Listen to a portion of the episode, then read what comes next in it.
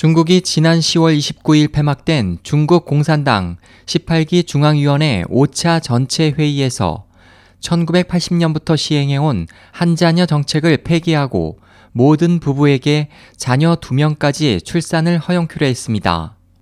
지난 35년간 시행된 한자녀 정책은 여러 가지 문제와 부작용을 양산했는데 그중 하나가 한자녀 정책에 반해 불법으로 태어난 둘째 헤이하이쯔 문제입니다. 미국 뉴욕타임스의 최근 보도에 따르면 중국 산하 제한 정책으로 인해 피해를 받은 헤이하이쯔가 심각한 사회 문제로 떠오르고 있습니다.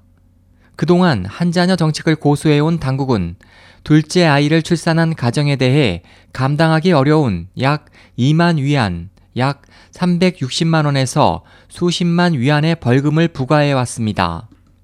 이로 인해 대부분의 헤이하이쯔는 정식으로 출생신고가 되지 않아 후커우, 즉 주민증이 없는 서류상에 존재하지 않는 사람으로 살아가고 있습니다. 후커우 미등록자는 해당 지역 주민으로 인정받지 못해 정규 교육 이수나 병원에 가는 기본적인 삶의 권리도 누리지 못하며 정식 취업을 할 수 없어 각종 아르바이트를 힘겹게 전전합니다.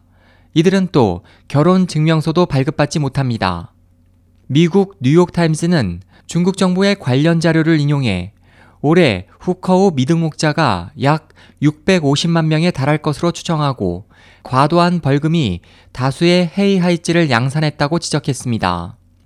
지난해에는 과도한 벌금으로 한 농부가 음독 자살을 하기도 했습니다. 그간 중국 전역에서 거치는 산하 제한 위반 벌금만 매년 200억 위안, 약 3조 7천억 원에 달하는 것으로 밝혀졌습니다. SOH 희망지성 국제방송 홍승일이었습니다.